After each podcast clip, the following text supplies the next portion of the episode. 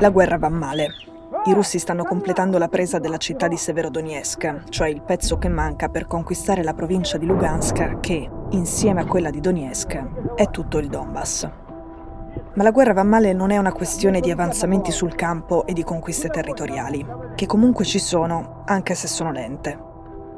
Da quando il capo di Stato Maggiore russo, il generale Gerasimov, ha annunciato l'offensiva del Donbass a metà aprile e fino all'inizio di giugno, i russi hanno conquistato 450 km quadrati, cioè la superficie di Perugia. La guerra va male per il numero di morti che fa. È una carneficina su entrambi i fronti, una carneficina di ventenni russi e di ventenni ucraini. Questa può sembrare una banalità perché in qualsiasi guerra ci sono i morti e in ogni guerra si uccidono i nemici. Ed è vero, ma è anche una semplificazione. Ci sono molti tipi di guerre e modi diversi di condurre un combattimento. Non tutti sono letali allo stesso modo. La guerra in Ucraina è cambiata e si è trasformata in una guerra di attrito. Quella in cui l'obiettivo non è tanto conquistare per esempio uno snodo ferroviario strategico o una città specifica. L'obiettivo è uccidere il più possibile.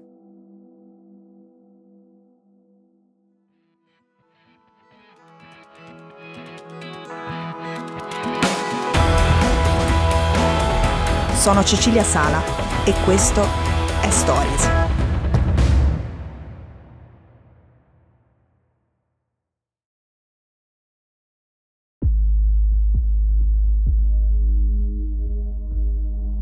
Adesso di soldati ne muoiono più di prima.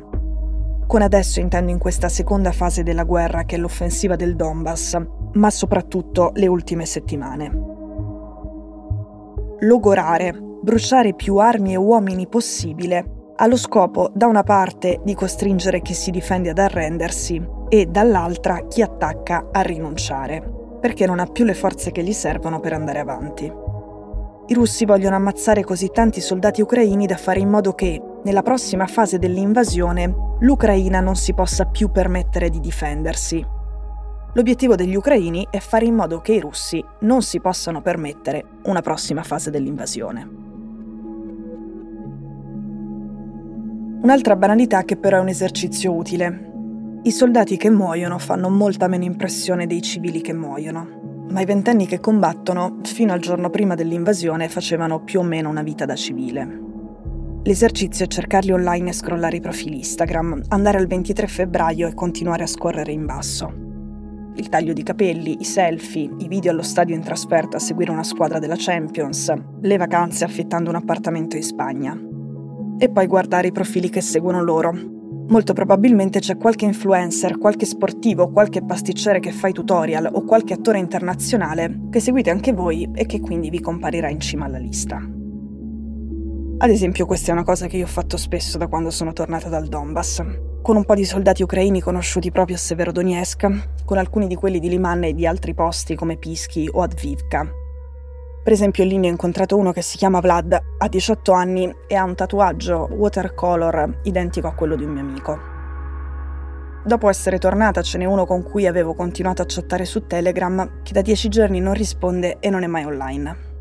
Ho fatto la stessa cosa, tranne ovviamente chattare, con i soldati russi di cui sono venuti fuori i nomi su Twitter, sulla stampa o sui gruppi Telegram e in un caso di un soldato russo di cui conosco il nome perché l'ho trovato sul suo quaderno rosso in un carro armato abbandonato. Ovviamente abbandonato prima di scappare, di essere preso prigioniero o di morire. Ora, Kiev ha sempre avuto questa paura. Se non li fermiamo in Donbass, i russi si godranno la conquista di quella regione, si prenderanno un po' di tempo per riorganizzarsi e proveranno a ripresentarsi anche nel resto del paese punteranno di nuovo alla capitale. Il problema è che quello che dicono gli ucraini lo ha detto pochi giorni fa anche Putin. Si è paragonato allo zar Pietro il Grande ed era una minaccia. Ha ricordato che Pietro il Grande ha riconquistato le terre che appartenevano all'impero russo e che erano state perse. In quell'occasione Putin ha fatto un discorso esplicitamente imperialista. Ha detto che lui, oggi, sta facendo la stessa cosa che ha fatto lo zar nel Settecento. Riconquistare le terre che una volta erano nostre e adesso non lo sono più. a differenza di quello che è stato detto a metà aprile, non si dice più che interessa solo il Donbass. Domani continuiamo questo discorso.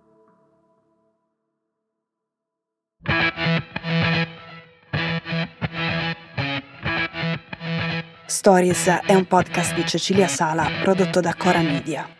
La cura editoriale è di Francesca Milano. In redazione Simone Piranni. L'advisor è Pablo Trincia. La producer è Monica De Benedittis. La post-produzione e il sound design sono di Daniele Marinello. La supervisione del suono e della musica è di Luca Micheli.